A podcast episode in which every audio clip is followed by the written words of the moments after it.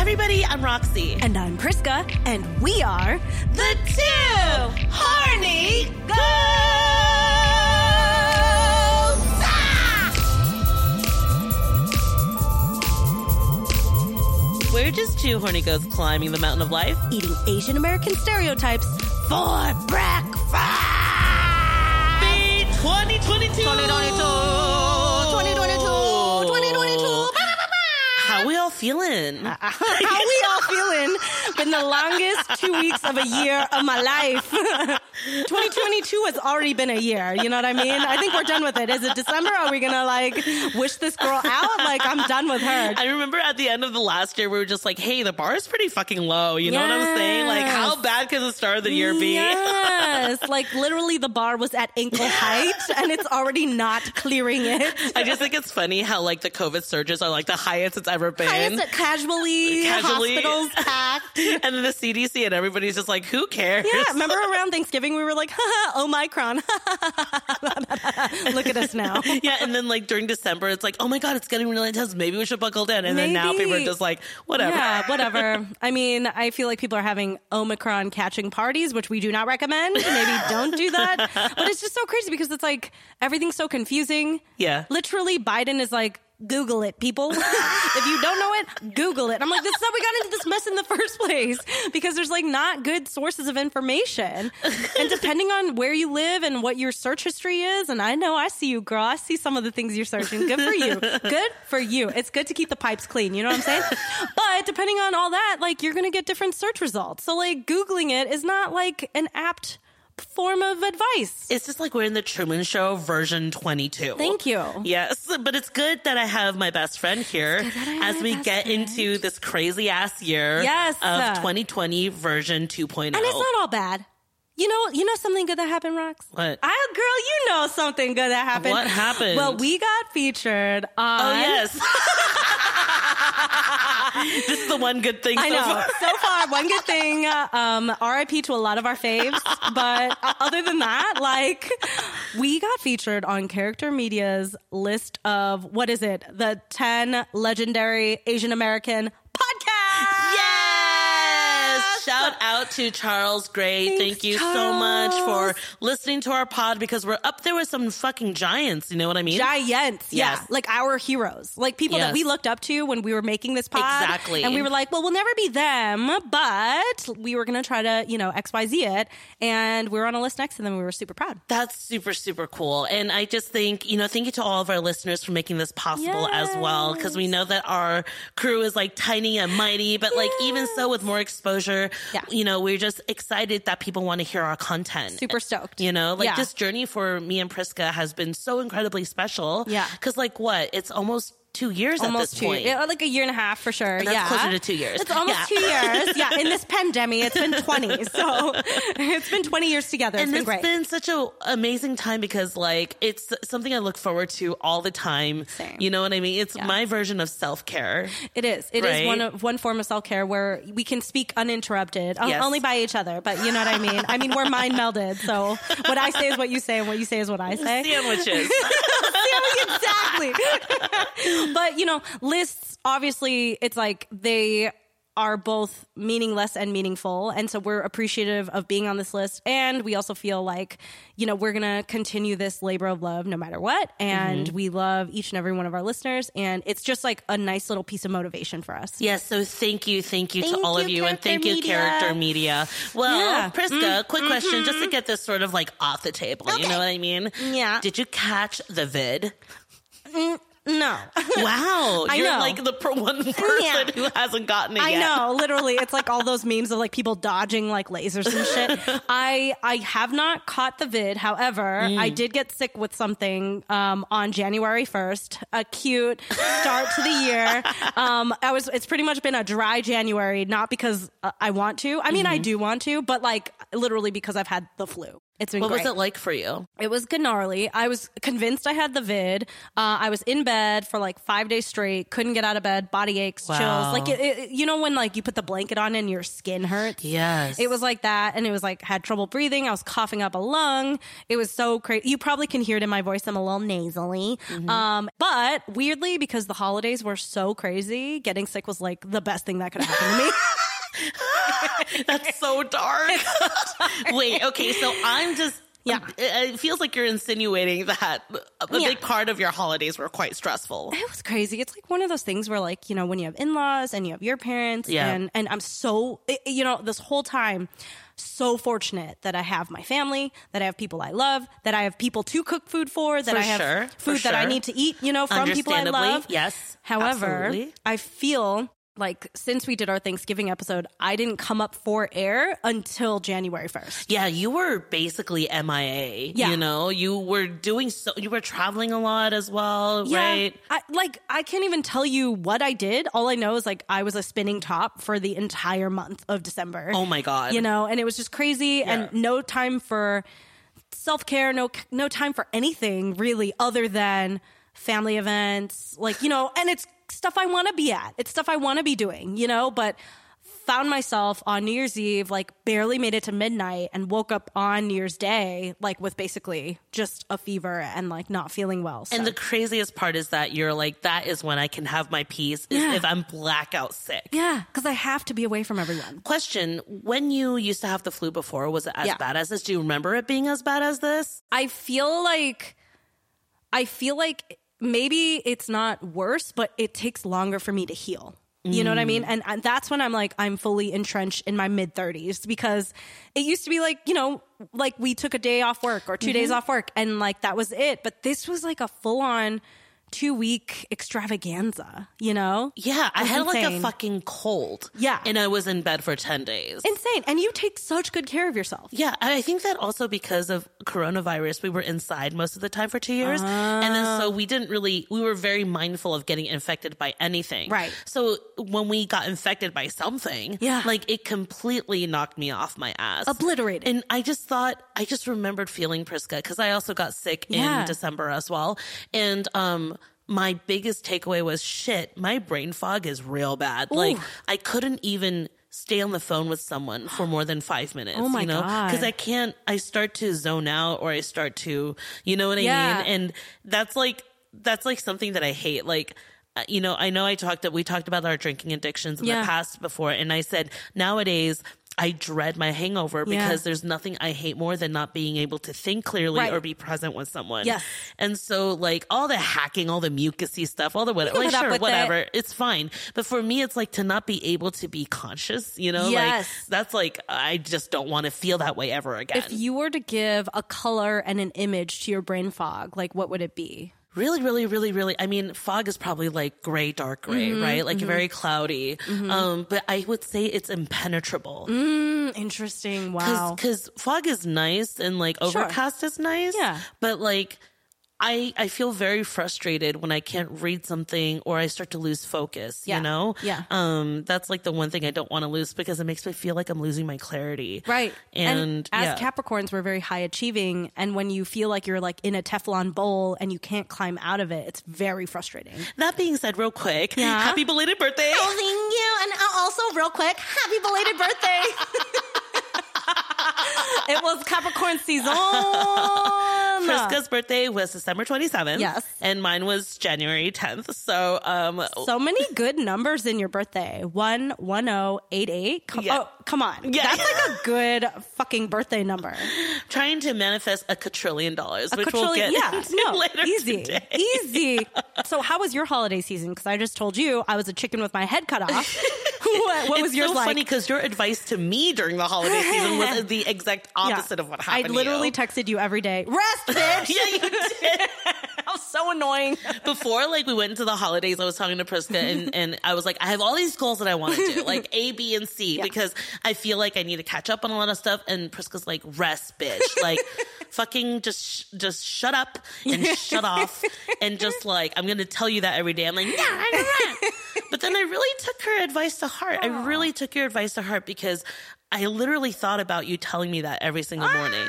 And I allowed myself to. Wow. And, you know, my partner had COVID, Jaw had COVID. Oh, shit. With his whole family. And Oh, so I shit. Mm. couldn't see him for the Christmas week, which, which was disappointing at first, but, you know, as long as everybody turned out okay, it was fine. Yeah. And then I'm so used to spending the holidays alone, you know, like back in my earlier years.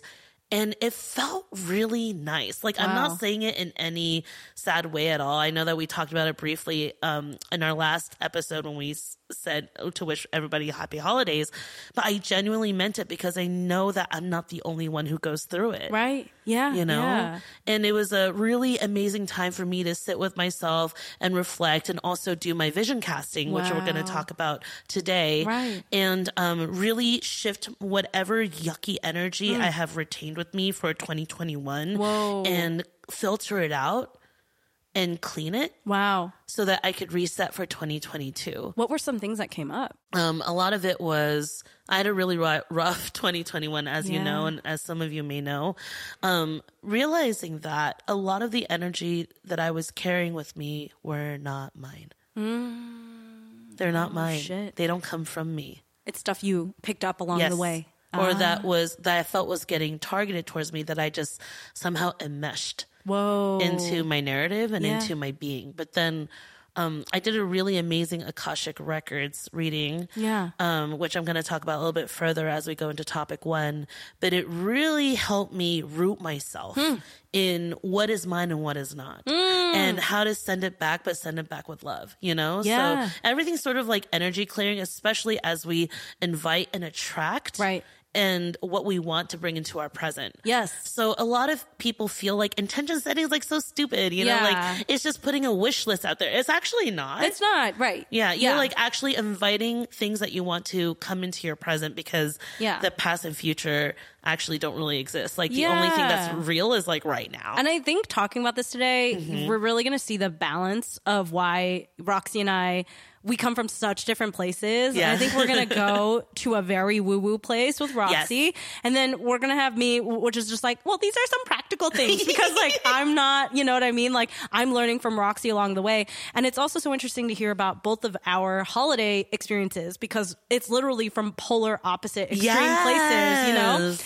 So, y'all, like, share with us how your holidays were. We want to hear about what you learned from 2021. I know we're like a month into the new year, but honestly, I'm still processing 2020. So, like, I'm in no rush to be done. So, send us. You know where to. You know where to send it to. You can send any voice notes or messages to Hello at twohornygoats.com. We're so good at that. Um, and so I'm so excited to dive into topic one because I feel like I have so much to learn from you, Roxy. Um, because you are so, I think you were the first person I knew when we were in our mid 20s to be like, I'm setting goals and intentions for the year. And the only thing I'd ever heard about was like, what's your five year plan? Like, that's what we would talk about a lot in college, you know? But you were like, no, I'm going to set my intentions and my goals for the upcoming year. And I never understood it, but I, I respected it so much. So that's our first topic today in, intention setting. What does it even mean? Roxy, take it away. Talk to me. Well, Talk me through this. You actually had, you know, it's so interesting when we talk about spirituality, right? Because Yeah. I'm coming from that woo woo space of Yes. like your own religion, or and then you came up from, you know, being a pastor's kid, you know, Okay, yeah. yeah, and and so it's like very different though because for me it's about like trying to um use and harness energy Yeah. and like connecting with yourself and like loving yourself in a way that you can invite whatever it is that you desire into your life. Right. And uh, I wasn't always like this, obviously, you know, like, but I came to realize, for example, Yeah. like this whole character media's acknowledgement, right? Yeah. Which is such a huge honor. Yeah. We weren't like, we did, it's not like we asked for that No. or like we were like putting that on our vision board. Yeah. All of it comes back to intentionality. Right. Right. So for example, it's like, um, when you say, I want to make an X amount of dollars or Mm-hmm. setting a very material goal for yourself, right? I invite you to ask yourself what is the intention behind that goal, right? Because the saying making a certain amount of money or like Yeah. getting an Oscar, let's still sort of like surface level material, Mm-hmm. right? But it's like, but what is the reason and the intention behind it? So another thing is that I've been coming on to my tarot practice Mm-hmm. about four years now. So it grew a lot. And a lot of my clients years. come um during this season which is the new year's season and like the end of the year season you mm-hmm. know during the holidays because everyone wants to focus on intention setting Interesting. Yeah. so everyone's like, I don't know what I should focus on, right? Mm-hmm. And I want to focus on this, but I don't mm-hmm. know how I should do it. So my job has become very much about how to apply practical or metaphysical rituals in order to invite that energy into your life. And what does that energy feel like? What does it look like? Can you tell me a little bit more about that? Yeah, absolutely. Like, look, I'm not a master. I mean, I, I know, you know, it's like I give advice based on what I'm connecting with, Yeah. but I'm not a master in ruling my own life, Got you know? Yes. Like, I'm still fucking up That's every real now, talk. you That's know? fucking real talk, Because yeah. Mm-hmm. I was talking to Priscilla earlier today about, um, you know, my struggle with money. Mm-hmm. And during the last part of last year, after I stopped um, shooting for these bigger projects, I started to feel a real panic. Mm-hmm. And it was back to 20 year old Roxy, 25 year old Roxy, just like scrambling Mm-hmm. after this crazy, weird thing I don't understand, which is finance. Right, right, right. Just always chasing it. Always chasing it. And Mm-hmm. I'm like, it's an elusive thing. I am a slave to it. Like, it will determine my value rather Mm-hmm. Yeah. than I determine its value of itself. So going to this Akashic Records reading with Aya, hiya, Aya, Hey. um, you know, because I need to be, I need to have a check in once in a while Right. too. And sorry, what's Akashic reading? Just so oh, I yeah, know. Yeah, yeah, Yes, sorry, I- sorry. No, good. Always interrupt. Yeah. Um, so Akashic Records is like a different type of psychic reading. Got it. So you could do tarot readings, you could do clairvoyant readings, you could do any any type of psychic reading you want. Got it. Akashic Records is very interesting because it talks about your soul's blueprint, Whoa. Soul's blueprint. the okay. history of your soul. Holy shit. So like through reincarnation and mm-hmm. whatnot. Oh mm-hmm, mm-hmm, shit. Okay. Oh fuck. Yes. I'm then so you have curious. yeah, and I'm still learning about this, but Yeah. basically, um, I have a, a psychic reader who does akashic records, and so she did a prayer to open up my records. Okay. and so it was really beautiful. We did like a meditation beforehand. She did a prayer asking for the masters to be present, and then asking for my records to be so it's open. really sacred. extremely sacred. And then at the end of the session, she asked me, "Can we close your records now?" And then we used a prayer to close it. Got it. So it's it's very beautiful because sort of the the the images that come to her when I ask questions are Yeah. like given by the masters. Right. So it's just been very interesting. Anyways, I would go into that, but like I guess one aspect of it was I was struggling with money, and that was Yeah. like, like my biggest thing at the forefront was giving me a lot of anxiety at the end of the year. And then Aya was like, I keep seeing these emperor penguins. I'm like- like, what? Like, what do emperor penguins have to do with money? Yeah. and then she said, no, you have a great love in your life, like someone who loves you very much, like in a partnership, right? And right now, I'm just dating Jaw, right? So Yeah. he's the only person that came to mind. And then um, she said, this person loves you in a way that you've never been loved romantically before. Whoa. And I'm like, yes. and then um, she said, so you feel very safe in this connection, right? Mm-hmm. And I said, uh, yeah, like I, I feel very good. We have a very good relationship. It's very healthy. It's very grounded. It's very stable. She goes, the way you do anything is the way you do everything. She's like, it's not any different with money. So you need to see your relationship with money like the same way you see with your romantic partner. And that completely Whoa. Blew my mind. Shit. And then I was like, holy fuck. Like, then I felt a shift. I don't know if you feel these Yeah. breakthroughs within sure. your body. Yeah. And then suddenly I was like, I felt something drop in my stomach because it was like a revelation because it's not something so unfamiliar or mysterious anymore. I said, oh shit. In love, I have learned to receive. Yeah. Why can't I receive Right. with money? Yeah. Why do I feel like I need to chase it or give it or like Yeah. chase after someone who wants to just ghost me? You know, like that's not what it is. Yeah. No, I attract. Interesting. I'm going to allow them to show me, you know, love and and spoil me. Right.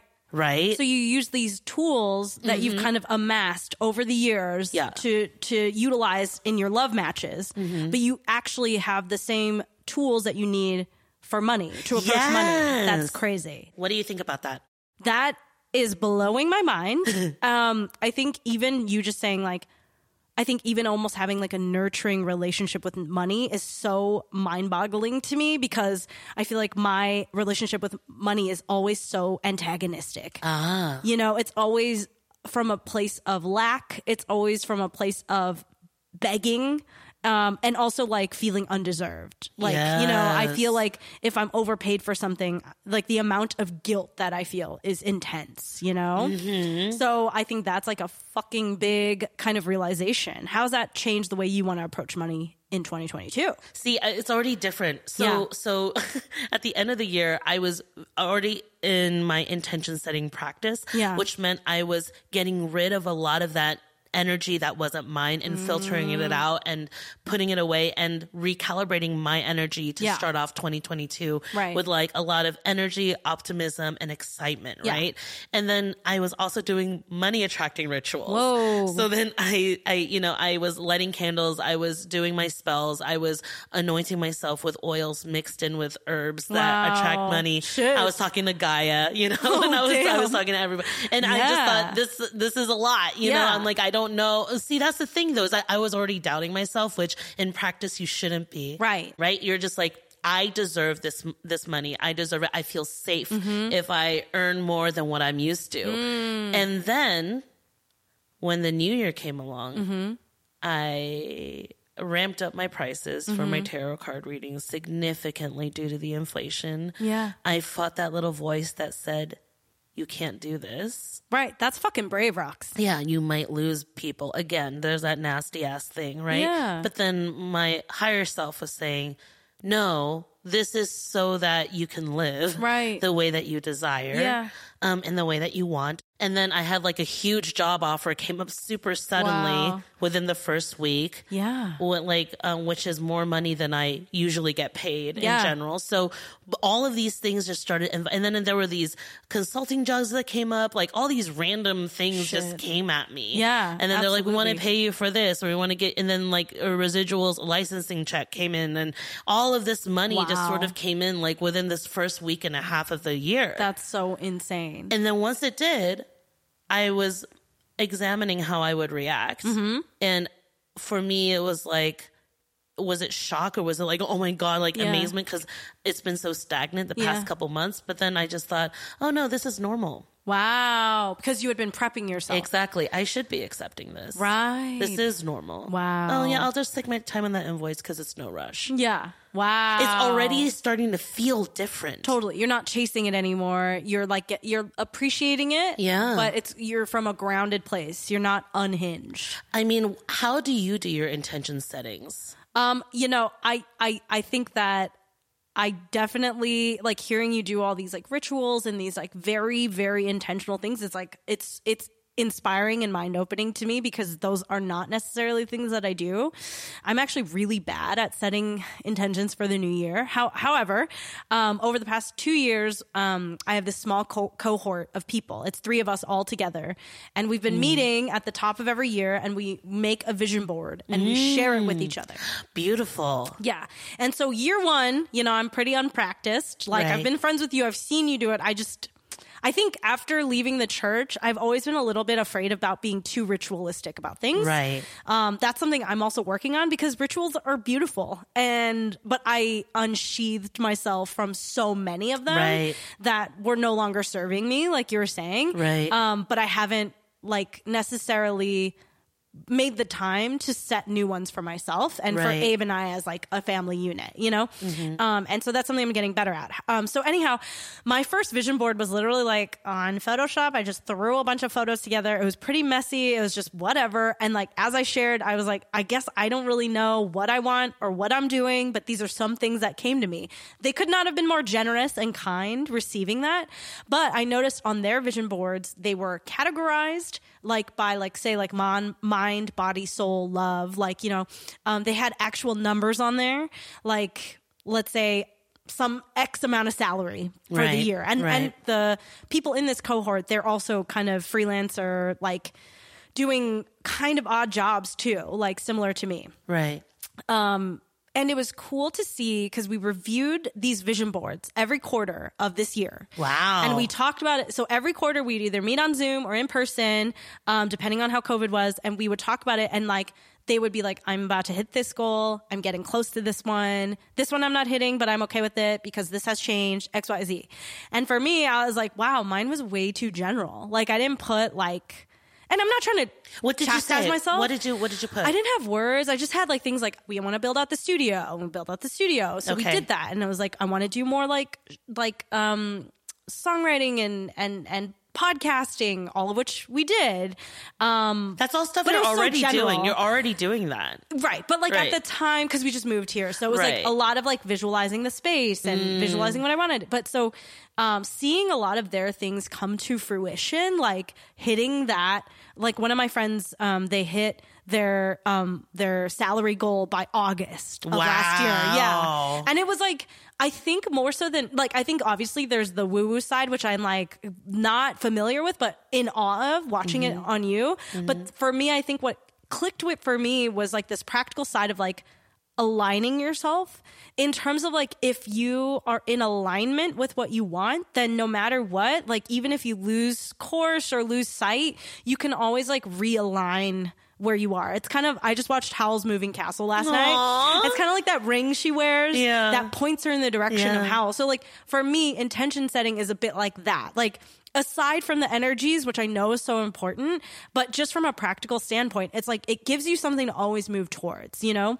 And um I think the more specific they were, the more I don't know. I think the more they could really accept their wins, too, you know, because when if maybe if we didn't set a goal and they hit whatever salary um, cap at whatever point, um, it'd be like, cool, I hit it, whatever, move on. But because we knew that was a goal that seemed almost unattainable at the top of the year, it was so like well deserved win. You know what I mean? It was so great to celebrate that win, and so um, I I find it really useful. It's like uh, you you have a magnet and you're just getting closer and closer. You're honing in closer and closer to the point. And you pick. You just said something that is so important.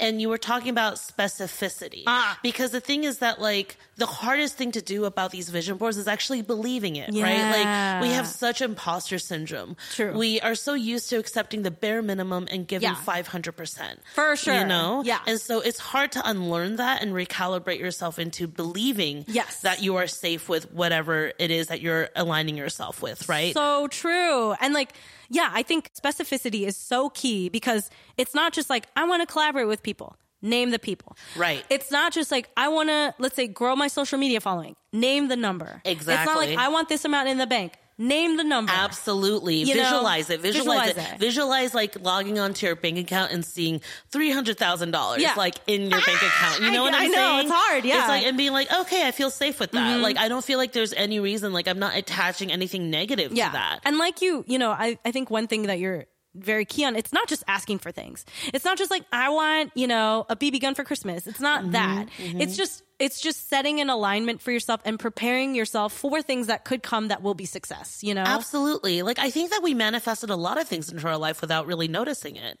Like, what do you mean? For example, I definitely manifested my partner. So, Wow. so so you know, I was thinking about it, and I never really realized because I just thought, oh yeah, we'll just take a slow and casual, and like who knows, like maybe it'll turn into something, maybe it doesn't. I'm not attaching anything to Yeah. it. But the more I think about it, and the deeper our relationship grew, Wow. I remembered that I asked very specifically, Wow. or that I wrote very specifically. I was like, tall, dark, handsome, check. You know, like it may seem superficial, yes. but it was definitely something that I wanted. And then I said, um, someone who will find me irresistibly sexually attractive, like no matter what. Wow. Like always, always, always, always turned on by me. Happened, right? yeah, And then I literally I cannot stop touching you. Yes. you know, and I just Yeah. says loves me unconditionally no matter. It seems like such a crazy ask. yes. Yes. You know, because you're just like, I don't, I've never had it. So it's hard for me to believe it. Right. And then it happened, right? Right. And then I just thought in my head at that time that this was so impossible that if it did happen, I would have to sacrifice myself a certain way or still have some of these bad patterns, Yeah. codependent patterns. But no, obviously it didn't turn out the way exactly that I imagined it to, Yeah. but it was everything I asked for. That's you so know? crazy. And Yeah. to kind of align that back to what you were saying, um, it's like that with money. It's like with money, it's like, you know, for myself, like I've been poor for so long Yeah. Uh, and, and always on the brink and always Right. taking on small gigs and ver- getting very deterred when people say I'm asking for too much money and then I kowtow to them. Um. You know, and I feel that even you saying like I asked for things about this relationship and it seemed so impossible and now it's like that's your everyday life. Yeah. I feel that I need to change my relationship with money as well, like in that same way. Me too. It's crazy. It's something that I'm working on right now. Yeah. And it's like, you know, going back to the whole thing just really quickly about the character media article, it's like you and I didn't start off this podcast saying we want to get recognized and No. be famous. Our intention was Right. X, Y, and Z. Right. And then because our intention was pure, Mm-hmm. it led to the manifestation Mm. of it. You know what I'm saying? So again, self care comes back to intention settings. Wow. Uh, intentional choices for yourself. Yeah. You know, like why are you chasing after this crazy job that's going to kill you? Yeah. What is your intention behind it? Why do you want to make lots of money? Right. What is your intention behind that? Yeah, yeah, You know? yeah, definitely. And it's it's also crazy because I think it's easy for us to be like, oh well, like I don't want to just like stroke my ego, like set up things that are like ego driven or vanity driven Right. and whatnot. So I think what you're saying about it being about intention and less so about the things that you're asking for is so important because it's like, yeah, I don't want just a lot of fucking money to fucking do whatever I want, but I want to be able to have money so I can invest in things I believe in and like donate True. to things I believe in and like build out this podcast because I believe in it. Like, you know, Right. It's like all these things that we want for ourselves. Um, it's so important to kind of lay that out so that we can be accountable to ourselves and each other. Absolutely. And I love this thing that you do with your cohorts regarding this vision boarding because if you touch base every quarter, you Mm-hmm. Yeah. are keeping each other accountable. Totally. They know your goals. Yes. You know, it's not just, it's so easy to make New Year's resolutions. Like, I want to lose weight. Yeah. Why do you want to lose weight? Right. For my health. Yeah. Okay, great. That's a really good intentional Yes. reason, right? But then if, another thing is that, like, how do you put it into practice? How do you put it into practice? Yes. How do you put it and into that's practice? yes i think that's an, i think that's the next thing we want to talk about too Yeah. is like practical ways to do this right like practical ways to set your intentions but for one thing for me i think like like talking speaking of accountability um, one of my friends is so good at taking advice and taking criticism and and immediately implementing it. And so I think something that was really inspiring to me was like it takes me a really long time even if I'm open to it it just takes me a really long time to implement things. But um we gave this person some advice or thoughts or whatnot within a week she had already set things in motion to like change this, alter that, change the structure of this, and like updated us at every turn.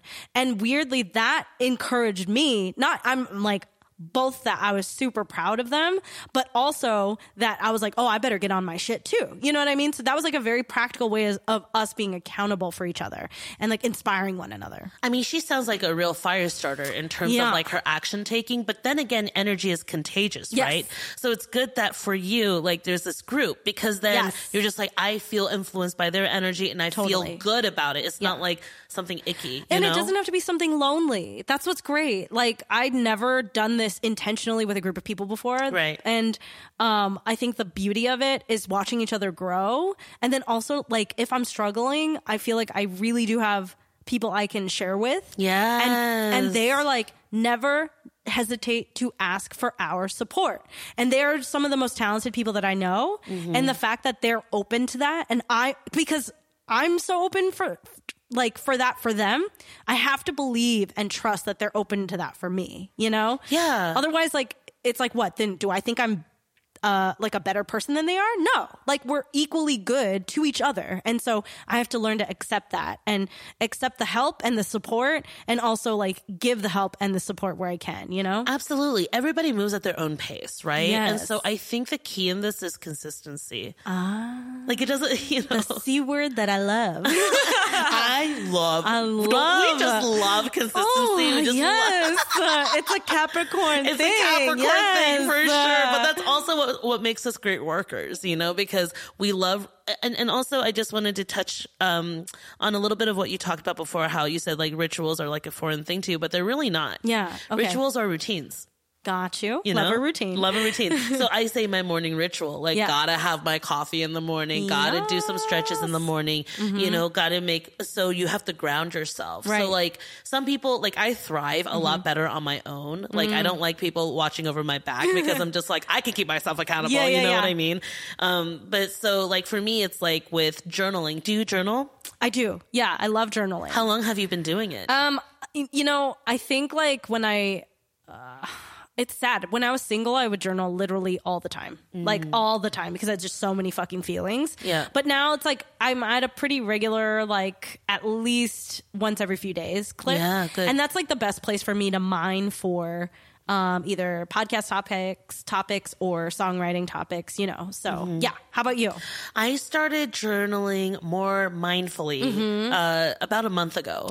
so, so yeah. I mean, I used to. I mean, I have a journal for like planning and ideas, but that's not really Yeah. journaling. You know, like I really treat this as oh, like morning pages. Mm-hmm. Like uh, I just open it and then my my my hand and my pen just move, Mm-hmm. and then suddenly I realize that I hone in on one specific thing every day, Mm. and then I start to just elaborate on it, and it's crazy because like before I'll be like, oh, what is there to really journal journal about? Why do I need to see a therapist? like, what am I going to talk about? Yeah. Life seems fine. Yeah. And then I, it's only for like five minutes a day. I just Shit. let my my hand go, and I'm like, oh fuck! Like I I naturally start to ground myself in something, Yeah. and then I start to reassure myself like Right. within those pages, Wow. and then it just makes me feel so different, and like it's something to look forward to if I don't get it done in the morning, you know, and like embracing my whole piece in the chaos sort of deal because you know life gets shifted around every single Yeah. day, so at least you have something that grounds you. That's amazing. It's really great. And so I'm like learning a lot already. And I'm already again talking about this shift that I'm feeling inside my Wow. body. Um, another thing about like practicality in Mm-hmm. terms of like your intention setting and like connecting with yourself, grounding practices are really great because we live in a very mind driven society. Mm. Oh, yeah. Especially if you're like, you know, in LA or New York or every place or, Or on city. Twitter. Yeah, you're just like you're in your heads, and we we're Yeah. in our fucking monkey brains. Mm-hmm. So grounding exercises or anything that takes you back to your body. That's why walking for your mental health is good. Mm. It's very good. Some yoga. Yoga is good. Yes. Um, sex without thinking about the internet is Yes, good. that's great. You Love know? some sex for sure. yeah, or like just turn off your phone and masturbate. You That's know, That's also wonderful. Wonderful, just yeah. In touch with your sensuality. You want to feel what your body is feeling, Right. And that requires some time to get into. And I noticed that you've even been practicing things like mindful eating, Yes. right? And so tell us about that. Okay, how many of you raise your hands? It's me. I do. I watch TV for every meal. Um, Yes. Yeah. You you TV just dinners was coined by me. you you have your utensil in your right hand, you have Mm-hmm. your scroller on on your left, or you go out to eat somewhere and that's your pose. You know, you're just like Mm-hmm. eating it, or and then sometimes you switch out your chopsticks for like a drink, but your eyes are glued somewhere, Mm-hmm. Yeah. right? And so mindful eating is so great because it just takes you back to your relationship with food. Mm. You know, like you turn everything off, and nowadays I relish it. I'm like Yeah. breakfast, I make breakfast, nothing is on. I have my coffee, I sit there and I eat my food. Wow. And um and then if a thought comes in, I'm like, I'll leave it for later. Yeah. Like it's powerful shit. Wow. And then it makes you appreciate your food. You could taste it. You can taste it. Yeah. And you're not shoveling in food mindlessly. And so, goatees, I think what we're learning here is that the most exciting journey you will ever take in your life is the journey inward. And the journey inward is what's going to help, um, you know, kind of create and define your externalized existence as well. So take some time to center yourself, to ground yourself, to travel inward. Don't be afraid of it. It's a deep, dark, winding maze, but it's worth treading. Going off of that, Mm-hmm. I I realize that what we're talking about might sound very complicated Mm. or still very foreign to some people. I've had a client who was in her 60s Mm. and she came to me for a reading through word of mouth. I don't know if I told you about this. No. And then she said, Hi, Roxy. She's a very sweet woman.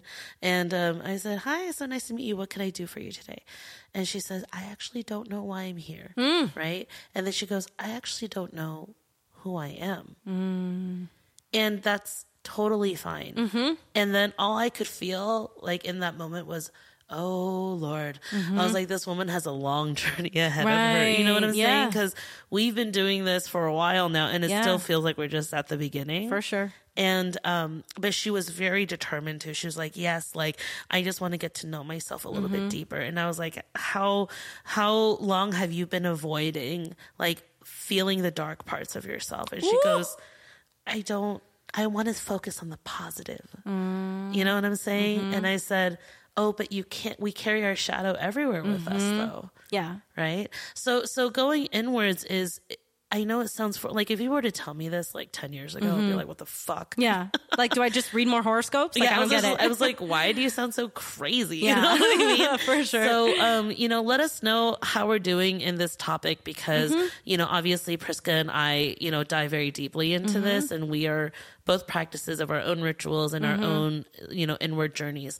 But, um, yeah, just to know that it's okay if you don't know Yeah. that. Yeah. Um, and there's always practical steps that you could do that by booking a session with me. Yes, book a session with Sun, Sun Queen, Queen Tarot.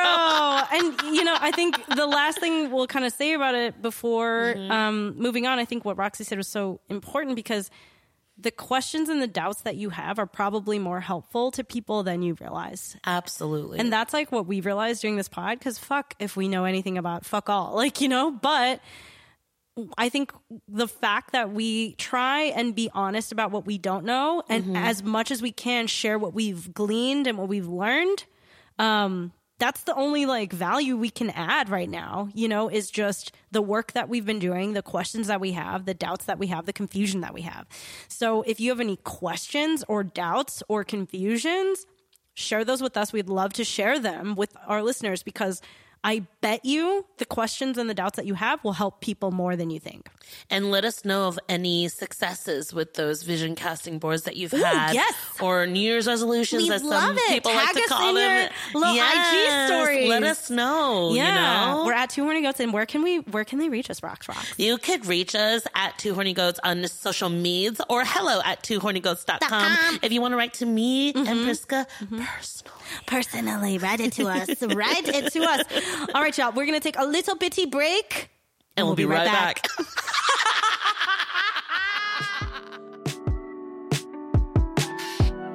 Talking about sex is such a taboo thing and it creates more oppression. Yeah. And it oppresses women, it oppresses men. Hi, goatees! Thanks for tuning in. Last season, we did an episode all about virginity. If you haven't heard it yet, we think it's well worth a listen. We have slightly different experiences. For sure. Because you're coming from a place where your friends are like, yeah, we fucked under the bleachers. Right. You haven't? Yes. I literally would study Cosmo magazines and read them end to end and go on jokes.com and learn dirty jokes because I wanted to like be in the know. We talk about the patriarchal structures around virginity and dive into some pretty personal stuff. Things get really intimate. And I was like, fuck, I'm like single and I don't know what it's like to kiss Yeah. a boy or like I don't know any of these things. I had to find a way to like rush my timeline. Did you ever feel like people assumed that you would be more sexually experienced? Yes, like my breasts have developed into this since I was 13. I've always been very voluptuous. Yeah. I have to be honest, I wanted to lose my virginity, but at the same time, I was scared of the pain. We also talk about double standards when it comes to virginity and how that can be damaging as well. And in fact, like, you know, when they hit a certain age, they have older men mentors being like, let me just get you a girl so that you can get it out of the way. Which is so sad because, like, that fumbling and discovery and confusion and all that is, is intimacy building. It's our most listened to episode to date, so head to twohornygoats.com slash episode slash virginity to listen now. Or find the episode on Spotify and iTunes. Our mothers only had had one person their Yes. whole life. You Yeah. know what I mean? So Only one person has entered the chamber. Exactly. And so that's their Mm-hmm. that's their story and that's on- that's what they know. So obviously that's what they think that will Bring happiness, fulfillment, joy, completion. Okay, now back to the show. Welcome back to our horny goats. That was quite a ride. I, did you learn a lot? I learned a lot. Yeah, I learned, learned a lot from you, too. about a past episode. Um, yeah, no, I learned a lot. I think um, the spiritual side that you always bring to this is really refreshing because I only understand spirituality in a very myopic way, Mm-hmm. and so my whole friendship with you has been opening and pr- pushing and and like pushing against the walls of you know and so i always appreciate that No, I think that you and I continue to expand each other and challenge each other. you know what I mean? And that being said, Yeah. like this next topic that we're going to be talking about, I mean, if y'all didn't notice, like Priska uses huge vocabulary words on her. day yeah, you do, you do. She's been using this word called lionize today, and I'm just like, what is that? So this just goes to show that she reads a whole fucking um ton. it's my word of a week toilet paper no I'm kidding she said lionize at least five times, and I, I had to be like act, not act stupid and like had to Google like Google the dictionary word for it, and I'm like, oh, it means like a public public. What is it? it means to like make someone a celebrity Right. or like to to really like promote somebody or To like idolize it to, is to lionize. exactly exactly basically um i think part of my i'm i I think part of my interest in words nowadays is because I had such a struggle with writing when I was younger. I loved reading, loved reading since I was a kid. Like, basically, we would go to a restaurant, and while we were waiting for food or waiting in line, I'd be reading. Like, I wouldn't talk to my family. Like, fuck them. No, I'm kidding. Love them. But I, I would literally, like, be reading, and every day, um, I would go to the the the library, the school library during lunch because I was bullied on the playground. So being in the library was my kind of little safe haven where I could learn about things um and be in my own little world and be unbothered. Right. And so it was very important to me. And after I skipped a grade, I struggled with writing all and all the way until college. And um, so I feel that I'm always looking for new words because I feel inferior. Like I feel like I don't have the words. So I'm always like just lear- like seeking to learn more. That's so interesting because you're now like a copywriter. You work in marketing. Mm. Right, You're yeah. a songwriter. I know. You know, after that, um, you won that like writing Oh, yeah. competition in college. You know Yeah, what Franco I'm saying? Tonelli, yeah. Yes, and it's it's sort of like this complete turnaround because you're not that person to the people that know you at all. I um yeah, I'm still trying to like fully grasp and understand it, but it it it's hard. It's hard. The the stories that we hold about ourselves last for a very long time. You know. And you're talking about like not being able to find the words for something. Mm-hmm, Now, does that come from a certain perspective that was lacking in your material growing up? So I think it's it's maybe I'm I can see it being the root of two things. I think being bilingual has its own drawbacks and the language that we would use at home was very much so mixed. And they also say that when you're bilingual um as a child you typically speak a little bit later because there's almost like a stop gap in your mind where it, you have too much information and mm. you're trying to sort things out in the world. Like you can't use Chinese proverbs for when you're speaking, you know, English. English. Yeah, exactly. And so I definitely feel that slowness in my mind, sometimes still, but very much so as a child.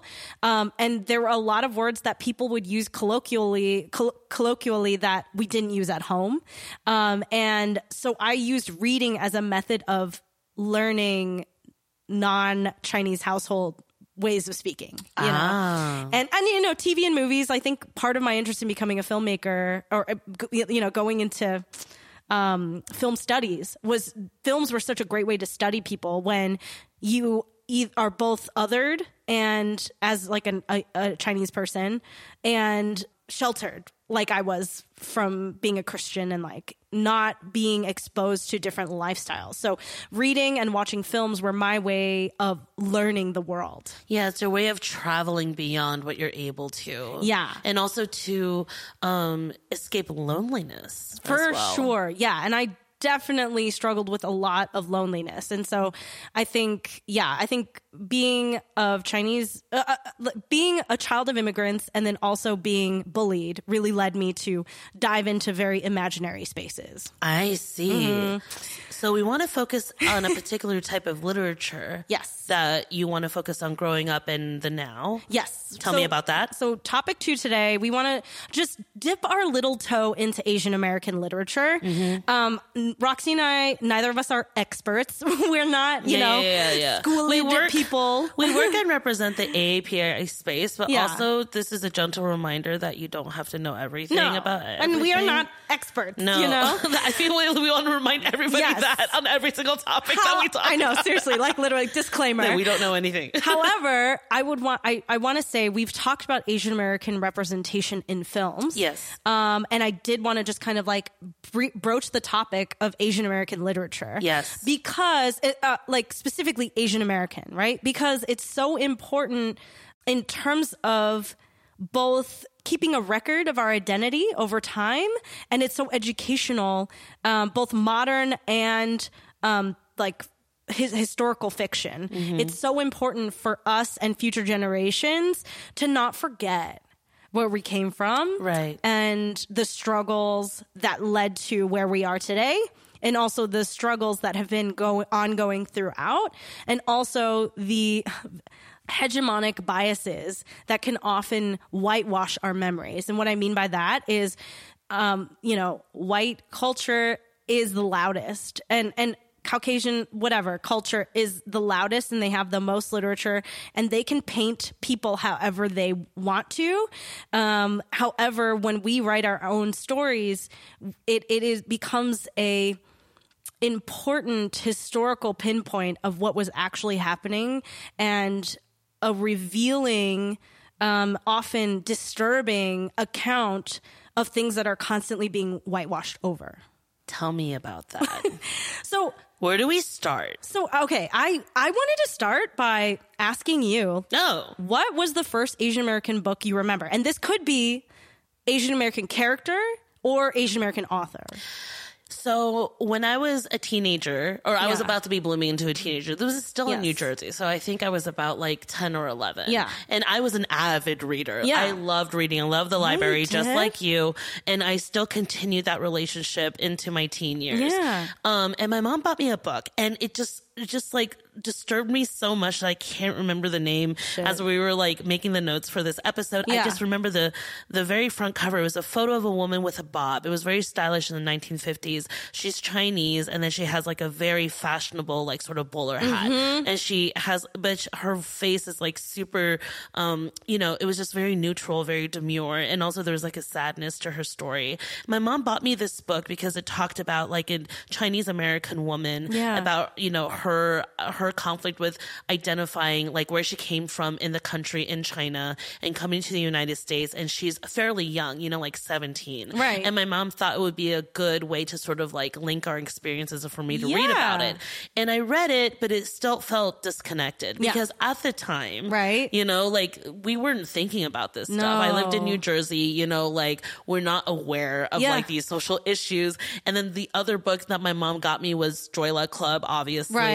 Which is great Yeah. but also had I couldn't connect to it weren't relating to it. Yeah. Mm-hmm. exactly and so I also felt like people didn't care about Asian American people and I'm like so why should I care Mm-hmm. Yeah. so you know like when you read those novels or like you know detective stories, those YA Yeah. stories. There's always someone who's like a white girl at the center of it who has Totally. brunette. And I'm like, okay, well, I'm sort of brunette. Like Yeah. maybe I could correlate directly with her. But the lack of representation just made you feel like, oh, I'm invisible. Yeah. And therefore that's all it is. Well, and makes you see in my mind's eye, like you're saying, in my mind's eye, when I'm reading, I'm a white girl. Exactly. Totally. But uh, also the stories that I were reading, I'm like, this is cool, but it's of no interest to me because I don't feel a connection with it. Mm-hmm. Interesting. It's not. Yaya agrees. Yaya agrees. Yaya is very upset about the lack of representation. Exactly. Like Uh-huh. I'm I'm feeling like what I'm reading now resonates more with me. But maybe I was Mm-hmm. Also immature. I don't know. Were you reading that kind of literature at that young age? No, I mean not really. Right. And I think I think what we're smart about now is seeking Yeah. out, and we don't settle for not being seen in certain pieces of work. Right. And we recognize when we don't exist in a piece of work. You know what I mean? And so that's so different from when we were younger. We didn't have those tools. We didn't have that. Um, we didn't have the the volume of Asian American representation growing up. Right. Yeah. I'm sure there were talented authors. I'm not saying there weren't, but they weren't getting the the No, acclaim that no they platform, deserved. no, platform, no marketing. It's No. like there's Cheng Cho and Harry Potter. Yeah, yeah, yeah. Cho Chang. Yeah. Oh, sorry. See, I already no, fucked no, no, it up. no, Yeah. no, no. You didn't fuck anything up. But I think what's interesting as you're saying that, it's making me real, realize like I read a lot of Christian literature. I mean, I don't even think you can call it literature, just like Christian writers. Right. And all the characters in Christian fiction are white. All of them. Like there's not a single non-white character uh, that I remember reading about. And if there was, it was like very called out like this person was a Hispanic. Like, you know what I mean? It was like very white centered. Like, in fact, Christian culture in the US is often centered around whiteness. You know, I mean, I think the KKK is like, has a lot of them are probably Christians. You know what I mean? So that that's difficult to um, kind of, I don't know. It's it's difficult to do that mental gymnastics. Are there Asian and Christian literature now? To be honest, I don't necessarily know. I'm sure there's writers, but in terms of writing fiction, I'm not really in that world anymore. So that'd be something interesting to look up. because yeah, because I'm just thinking about like there's so little stories for us to sink our teeth into when Mm-hmm. We were growing up. Yeah. And then it's like, don't even talk about like the subcultures or like Right. the sub communities or like the sub stories that Exactly. and, go that specific. No, definitely. And I think um, so. When I was younger, my mom was very obviously policed everything that I did, and so I wasn't allowed to read the Babysitters Club. Babysitters Club. Oh my God. so obviously, I would find Babysitters Clubs. Um, we would go to the library, and they would have this one dollar. You could fill up a shopping bag, and and it was like books the library didn't want, and so you could fill up a, a shopping bag, and for a dollar, you could have all the books in there. I think it later went up to five dollars, but it was like a great deal. And so I would peruse that section and like look ev- look for babysitters club or you know goosebumps books i wasn't allowed to read. One of the ones that i picked up was um, centered around claudia kishi which i know phil yu of angry asian man is like talking about a lot. He lionizes claudia kishi. There we great go. use of the word. Use lionize in a sentence. There so i think he was like trying to make t-shirts and, and whatnot. But i think that she was definitely an Asian American hero in my life because even though it, it was like this very like almost like teen preteen soap opera series, you know, but basically she w- and her family were depicted in the books, and I think she had a couple books where they a a lot of it is from her perspective. Mm. One of them, her grandmother, I think undergoes a stroke. I'm just remembering this now. Wow. So this is crazy. Your memory is keen, girl. No, no, no. But like it, it was so impactful because these were, um, I believe she was Japanese American and um, not so much connected to her heritage, maybe like third or fourth gen, which is like a lot of my friends at the time. And she was living, her grandmother was living in the house, which is a very you know what I mean? Specific to Asian American life. Um, I was living with my grandparents. Like multi generational households are huge with, you know, Latino cultures, Asian cultures, like actually most cultures. Like Caucasian culture, like what's what you doing with your grandparents? Come on. No, I'm kidding. But like, um, I think that was so impactful to me because I was like, for the first time in my life, I was like, oh, they're showing them eating rice. They're showing them making like adding furikake to stuff, you know, like all these very specific things. And it kind of opened my eyes very much so. Um, and, but honestly, that was like the only piece of Asian American like representation I can clearly remember back when I was young, young. And then when it came to being in high school, I read Snowflower and the Secret Fan, which I think they made like a bad movie or a bad TV series about. But it was basically about, um, these girls in China. I don't exactly remember like what era, but it was like maybe the 1800s. So it was right before like modernity had hit China and it was all about like foot binding. It was about these two girls kind of from these like not so great families that were trying to marry up to make sure that they could continue their lineage and whatnot. Mm. But the entire first third of the book was about foot binding. Oh my god! Wait, who, what what audience was this book written for? I for? think it was for young adults. Really? Yeah, I think it was for young adults. I mean, there. I think there's like one sex scene in it, like which I lived for as a Christian kid. Like lived for a sex scene in a book. Come on. like your parents could never like No. look behind your back and see what you're no, reading. my mom would like try to like screen the books I read and like look for sex scenes. And like I went to a Christian school where they would black out the sex scenes with Sharpie, but that just made you know what pages they were on. So if then if you went to another library, you could check out that book and be like, well, 126, two paragraphs down, nipple. and now it's just like the, Nowadays, you can't hide shit from No, any kid. Like no. the, the, the the internet is literally at their Yes. fingertips. But like repression is real, y'all. Like people will find a way. Humans will find a way to get their horn dog on. Let me tell you, like, Yeah. Oh my God, one pair. Anyway, whatever. Cosmo magazine. Thank you for my young masturbatory, like you know, guidebook. Um, but anyhow, Snowflower and the Secret Fan. It kind of. I think it changed the way I viewed my childhood. It changed the way I thought that maybe people viewed me because, Mm-hmm. and it also like um I think started my anxiety around like if I was born 100 years earlier this would have been me. Wow. So while I didn't like necessarily relate, like it gave me this touch point. it's really heavy though. Yeah, it's quite heavy. You know? Yeah, and her like sister dies from getting stung by a bee. Spoiler alert, but it's been out for like 20 See, years. That's crazy. Like a lot of these like Asian American literatures for like that we Yeah. were reading at that young age all had to do with the immigration experience. Yeah, like right. coming from the old country into the new one. But we have lived our lives here Here. yeah and so it, it, you're right it, it, like it was very difficult to find a depiction maybe they existed if you know of a book please let us know i'd love to read I it would love to read from that too. era from that era because like the 90s. from yeah from Yeah. the 80s 90s 70s like all that like if you have a good book recommend- recommendation please send it because i would love to heal my younger self you know Yeah. because my younger self was like wow being a chinese person means foot binding so i better assimilate closer to american ideals Yeah, and then it's like I'll never be the main character because I'm not white. yeah. And then, like, I mean, I'm not, I don't think we need to talk about Memoirs of a Geisha because it was written by a white man. So that, I don't think that pertains to our conversation. But that was a very, like, I read that book as well. And that was a very harmful, like, it, it was, I like beautiful in a lot of ways, like, blah, blah, like, from a literature standpoint. But it was, like, harmful for my view of myself because it was such still that, um, hypersexualized object, like all these things, like you only exist um, for this one reason, and only like love can help you escape that or whatever. And it's like terrible. Well, that gives another example of the colonization Yeah. of like Asian stories. Right. You know? Definitely. And Definitely. it became a bestseller, became a movie, and then it became, you know. But the beautiful thing about Snowflower and the Secret Fan, and you're right, it was an Asian American author, but it was about living in old world China. But the most beautiful thing about it was two Asian American, two Asian women being friends. And it was written in a language that I could understand. So I devoured the book um, because it was something that I saw in my everyday life, friendships around me, not with me. but it was something like I I didn't see depicted in any of the books that I read. Two Asian Right. women being friends, Right, right, and that right. that was so mind blowing. Um, so anyhow, I think then it takes us to college, right? I think college is like when our interest and my understanding of Asian American people started to grow. Because we were both, um, I was a social minor, Roxy was a social major.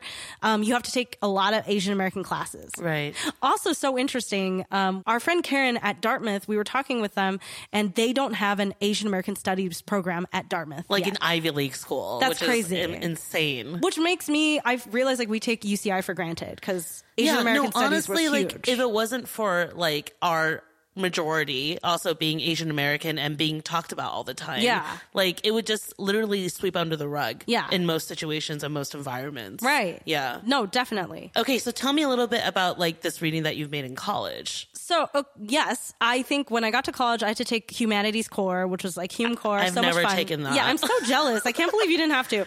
But it was basically this like very rigorous. Like I didn't understand a fucking thing that was happening.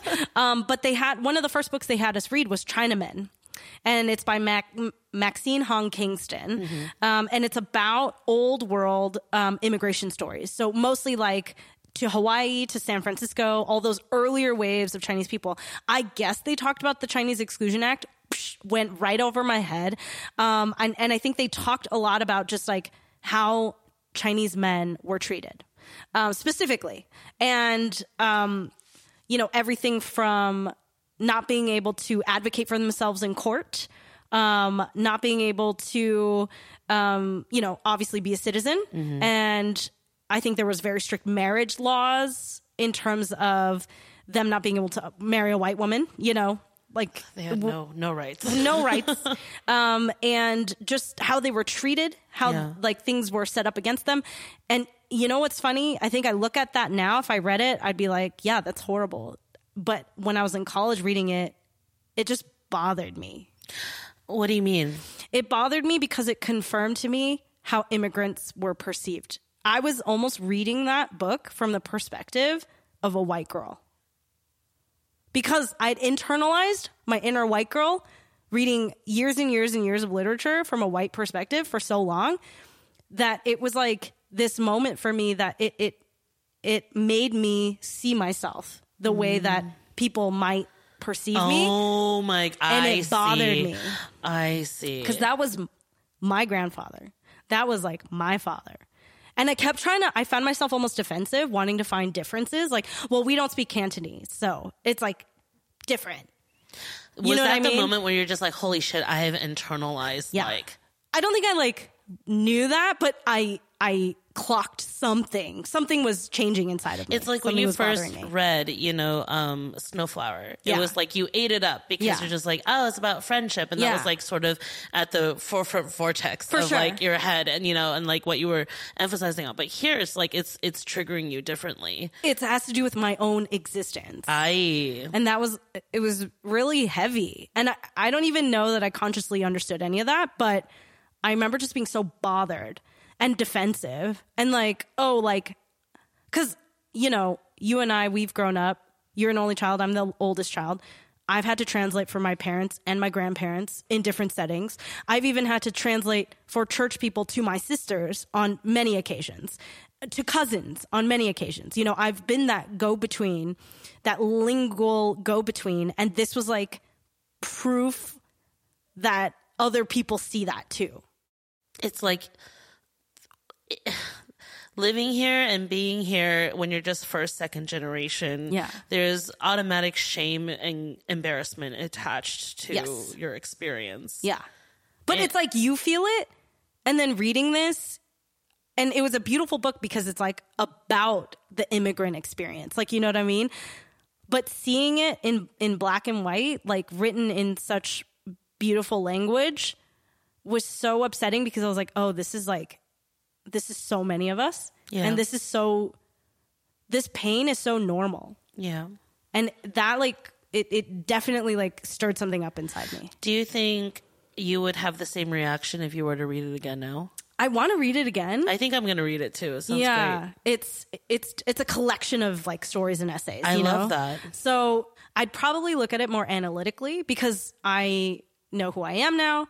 I'm aware of my existence, of the space that I take up in the world.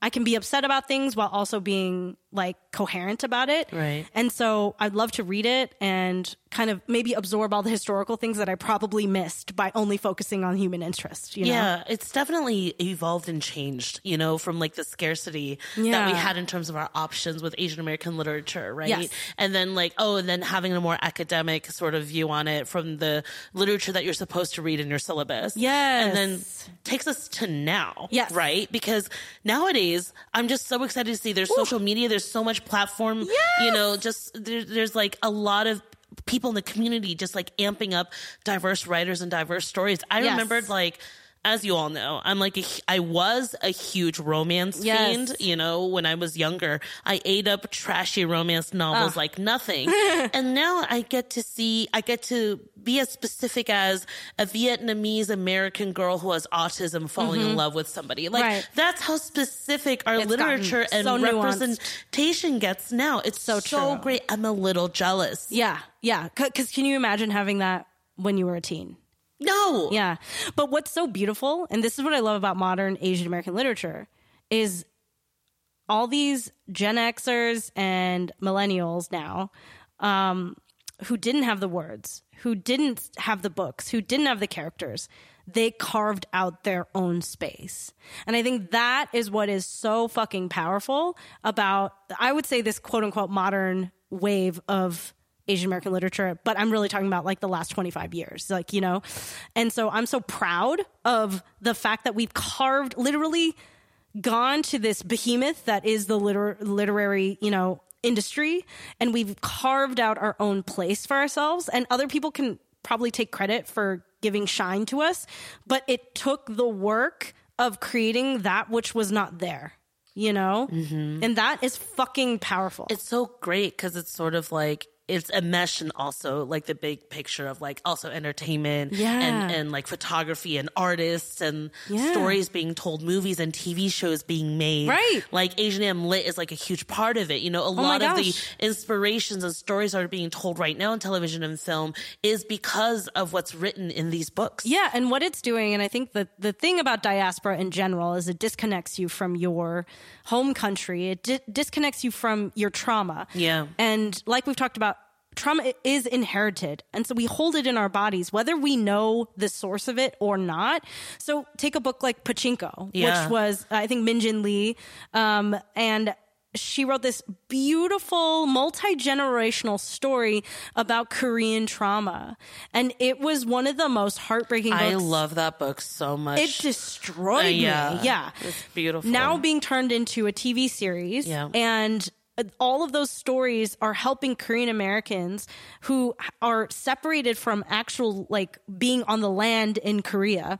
It's helping them reconnect with their trauma. It's helping them um, give space for their trauma and also like recognition of the trauma and helping them heal from it. all of all You of this all of this all of these works are imbued with trauma like crying with h mart and Yeah. like you know minor feelings and Seeing anything by ocean vuong Oh, yeah. like all of it is just like i'm like i feel seen Yes. like this is my experience like i feel it but then also it's connected to the older generations Right. you know what i'm saying It's it's so and even with language, we're separated by language. So which is why Asian American authors are so important for Asian Americans. Because it's helping us not only create ourselves, cement our identity, but it's also healing pain and trauma and helping us connect to past generations in a way that we probably would not consciously be able to because we have a lot of parents and grandparents who are not emotionally equipped because of the trauma to speak about it.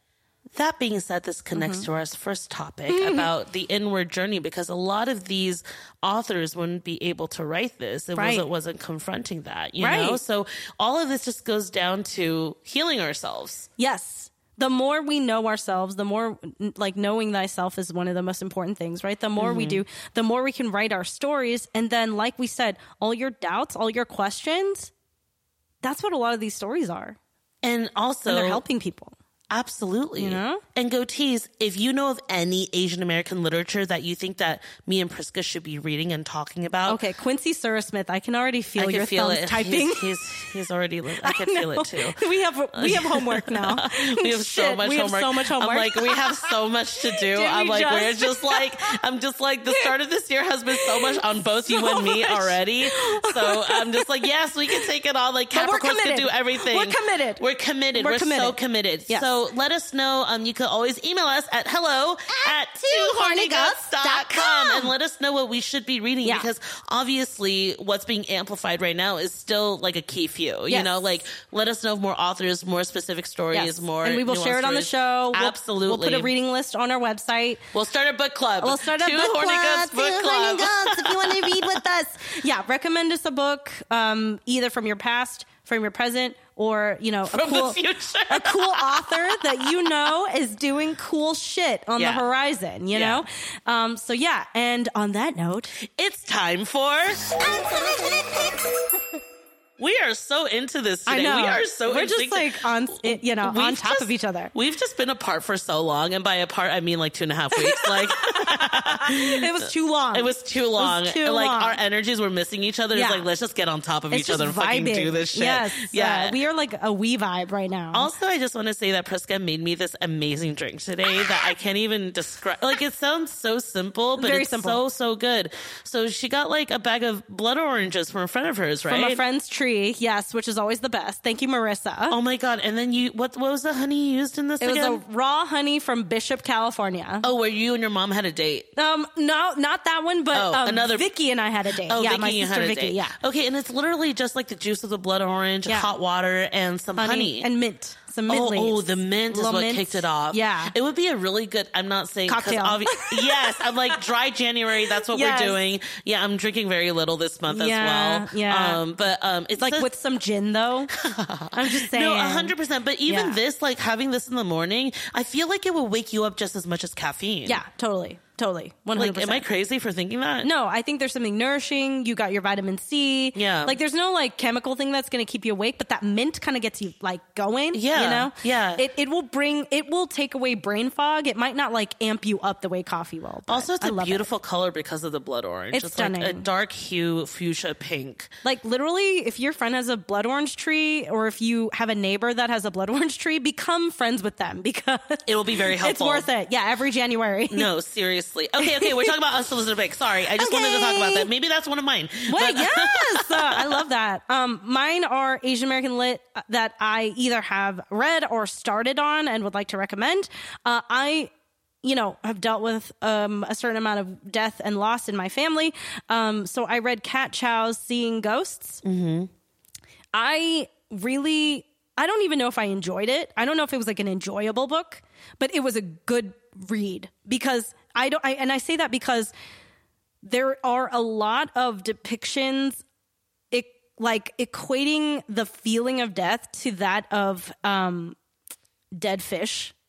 And it was very like viscerally written. There's a lot of great imagery but it's also like stomach churning in certain ways. It's almost things it's like you have that like cool cousin that sees things in ways that you don't see it but when they say it you can't unsee it Yeah. and it almost gave me a metallic taste in my mouth throughout the book. I can't describe why, but when she lost her mother very suddenly to cancer, and it was like got diagnosed, and two weeks later, her mom passed, and then her father, like not necessarily connected, but also connected, her father became very interested in taxidermy, um, taxidermy fish. And so, but incomplete, wanting to do these DIY projects. So every time she comes over, you know his place falls into um different levels of uh, just mess because her mother's no longer there. So it's like the mess is as much an imprint of her mom's absence as it is you know anything else. So anyhow and they go on this like ghost seeking journey going back to cuba to try to find the remains of her grandfather who emigrated to cuba before dying and so all of these this like very interesting intergenerational storytelling offset with these beautiful um, pieces of imagery, both disturbing and haunting and gorgeous at times, made it a really interesting read. Um, again, I wouldn't say enjoyable. It was very painful to get through because not because the writing was bad, it was good. It was just a difficult story to take. Are there any lighthearted Asian American literature? Um, besides romance stories. I'm sure there are. I none come to mind None right come to now. mind to me. I was just like, is there like a, a romantic comedy or just like a comedy that's like Crazy Rich Asians. Right? Oh, right, But right, right. Oh, that's crazy. That's crazy. Right. Yeah, yeah, yeah, yeah, yeah. I also enjoy Crazy Rich Asians. Uh, I what is your that's Singaporean. Second pick, I haven't finished this, but I started this. It was recommended to me by my sister. It's called Pop Song by Larissa Pham, who's of Vietnamese, who's Vietnamese American, and it is just a cool, like a very interesting commentary on art, on love, on being a modern Asian American. So I'll probably talk more about it after I finish it, but so far I am very much so enjoying it. I like the style. It's yeah, again, I feel like all these are like the cool cousin that like I wish I could be. No, I mean obviously Priska is the bookworm out of the two of us. Um, I don't because like my unsolicited picks have nothing to do with books, and I just want to let you know that if you're not as knowledgeable about Asian American lit. I am in the same boat It's as totally you. fine. I barely totally know okay. anything, Like yeah. honestly, like the things that come to my list are the best sellers in our community, mm-hmm. and also the ones that are potentially getting made for TV or film. So that's just because of the circle But that's that I'm because in. Roxy is powerful and she's gonna make some of these things happen. She's gonna bring No, most of my time I'm just either watching movies or I am doing tarot readings. But that's what a director does, you know? I don't know. I don't know. I don't know. Uh, but just to give uh, some of my light-hearted, Love it. unsolicited bring it. picks. So, um, Priska, have you ever had kohakuto candies? No. Okay, I got to show you some pictures of What? this afterwards. These? Okay, so um kohakuto, I, let me know if I'm saying it or probably butchering it. There are these Japanese crystal candies. What? And they look exactly like crystals. Is it then like rock candy? they're, they look hard on the outside, but they're gelatin on the inside. Shut inside. the fuck up. Yes, and they're all different flavors and they're beautiful. They look like amethyst. They look like with gold stains on the side. It's absolutely gorgeous. Anyways, I started obsessing about these after I keep seeing ads on TikTok for Misaki candies. They're like five of them is like fifty dollars. All Oh my right, God. then they look really beautiful. I was like, no way can I afford that. So I started looking for like the knockoff version, right? Oh my So God. this isn't knockoff, but then it turns out that this practice is, is called making these kohakuto candies. Uh-huh. And, um, and then so I found this seller on Etsy called the Pretty List and she makes the most beautiful kohakuto candies. And they're about $25 for a small pack of maybe like eight or 10, but they are so worth it. They're so beautiful and they're so fragrant. Oh my god. Get some and try some. She usually includes like one or two extras as like a little gift. And then you could just put them on cakes that you make or like give them as a gift. Um, and, uh, I've been, I keep buying these candies from her, even though I don't have much of a sweet tooth, but they're so visually beautiful. Oh, yeah. And they're gorgeous and, uh, they're, it's so enjoyable eating it. And, uh, just try it out, see if you like it. I highly recommend it. Again, I'm like going on this sort of like, um, I don't know, like sweets and fruit and like sort of, Yes. you know, I'm just being more mindful of like what I enjoy. Mindful also- eating. Mindful eating, but also enjoy what you like. Yes. You know? Yes. So, so anyways, I'm into these Kohakuto candies. Probably post a photo of them on my Insta sometime Fuck soon. yes. Cause they're just so visually gorgeous and so delicious to eat. Um, my second pick, I don't know if I talked about these grapes before. Have I talked about these I mean, grapes? maybe. I think I talked. Anyways, Shine Muscat grapes. These forty dollars. Oh my God. You know, and then um the she oishi. basically had an orgasm. I know, I know. I love these grapes. You could get them from eight, depending on when you could get them, where you could get them. They Seasonal. range from like thirty-five dollars to fifty dollars per pack. well, with inflation going the way, it's gonna be a hundred. it's gonna be a hundred dollar, but it's so worth it. I know Yes. it sounds so stupid, but they have like these. Their skin's like crunchy like an apple, and the notes are like lychee and peach. and there's me. no seed inside because you can't plant them. Oh, put your seed in my bush tonight. You know what I'm saying? I will, honey, with these grapes, if you know what I'm saying. But then, like my friend um, Ralph and Marco, they Yeah. opened up Open Market, which Oh, is the deli in K Town. They supply these Oishii berries. No way. Yeah, and these Oishii berries are eight for fifty No. Because they do vertical farming. No. on these, and and they're emulating these like sort of like Japanese Alps type environment. that- Holy shit. Right, right, right. It's like low oxygen. Yes. Oh my god. I don't really know, but you know, I, it's it's it's uh so they emulated and recreated this environment in New York. Holy shit. So then they do this vertical farming for these specific types of berries, strawberries, um, and then so it's available all year round because they already created that climate for these berries to thrive. But they're very hard to do, so it's like that is so sexy. I got to tell you about these berries. Yeah. So not only is it sorry, so Roxy's starting a TikTok about berries, and it's called Just Berries. it's just berry talks, day just- one just- to day just two hundred seventy four. Just berries. berry talk. but um, if you leave these berries like on like on your table, you know, out from the fridge, you they say you have to leave it for 15 minutes to allow the fragrance to No. travel in the room and fill up. Fill, so, it's like a Miyazaki film. It is. Holy shit! Yeah, yeah, yeah. So, oh so you have to let the fragrance of the berries permeate the room before you enjoy it. Wow. It's a whole process. It's a ritual. Oh my god! Whoever I- came up with that must be great in bed. So, so this is the reason. So again, going back Yeah. to why I need to have intention setting for money this Yes. year is because I need to treat myself well To more to sexy more berries. sexy berries, and also sexy grapes. and running your TikTok, just berries. oh, bury it all. Don't stop, Priska. You're on a roll. oh man, A berry blue a berry- Valentine. A berry berry Christmas. you should have berry Manilow with like a berry delicious and berry berry Christmas. Like Soul laid berry. Oh my god, that's what it is. Soul Anyways, laid berry. I think you, uh, you, yeah, yeah, we're definitely on something Yeah. for for berry talk. Yes. um. Anyway, so those are my picks for okay. the week. Okay. Well, before we leave y'all, um, we are gonna have Roxy pull a card for the collective. We're gonna get back to our woo woo roots. We're gonna get a little grounded. Miss Sun Sun Queen Tarot at Sun Queen Tarot on Instagram. If you'd like to book a session with Miss Roxy, tell her you listen to Two Horny Goats, and maybe she'll, uh, you know, give you uh, extra little, uh, you know, No. I need my extra- berries. a little, you no, know, I you know, need- you know what I'm saying? sex? Like, Only if it's consensual. I was gonna say. I'm like, why are you clicking your tongue You so know? much? Stupid. Also, y'all, if you want us to sort of bring back the Let's Learn, uh, Let's Speak Taiwanese section as well, Let us know. Let us know. We'll be happy to Call your mom. Call my mom. All right, so let's take a grounding moment. Okay. Let's feel our bodies real quick. Take a deep inhale in and exhale out through your mouth. Let it go.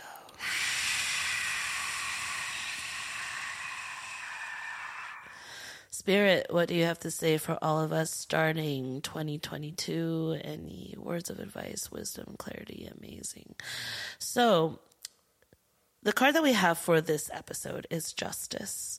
And I think that really resonates with intention setting of what we talked about earlier today. Mm. Justice talks about speaking intentionally, mm. Right? And also standing for justice for what you think is right, mm. and also calibrating balance. So, in one hand, you have the sword of truth, in the other hand, you have a balancing scale, mm. right? So, it's like seeking out balance for yourself is the mm-hmm. most important thing mm-hmm. for us to sort of hone in on as we do our vision boarding for this year. Mm. If you've already done it, ask yourself, what am I asking too much of? Is this right for me? Am I in alignment with it? Does it feel feel weird? Does it sit strange mm. inside your body when you mm-hmm. ask for something? Mm. Like if I say, I want to win the best director award, mm-hmm. why? Mm.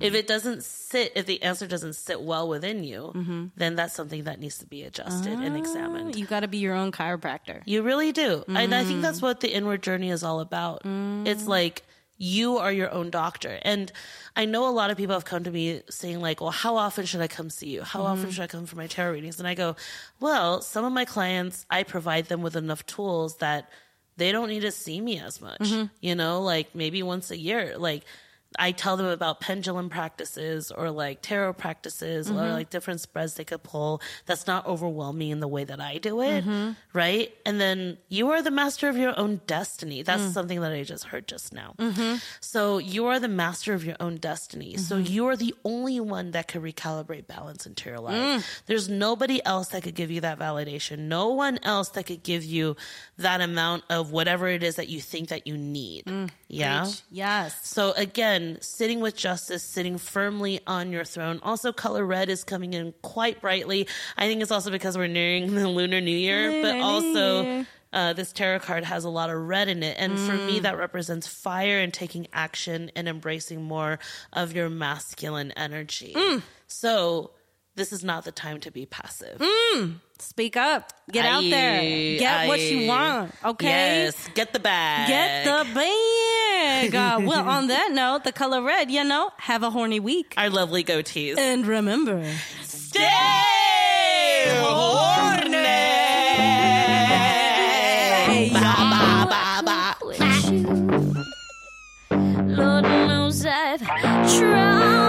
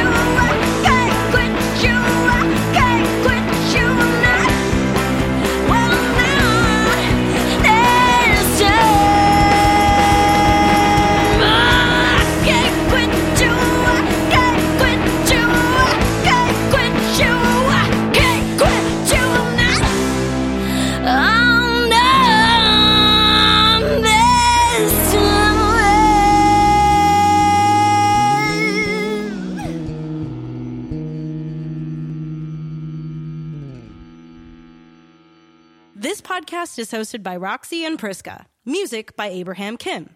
Incidental music provided by Dan, aka Dan. Artwork by Connie Yen.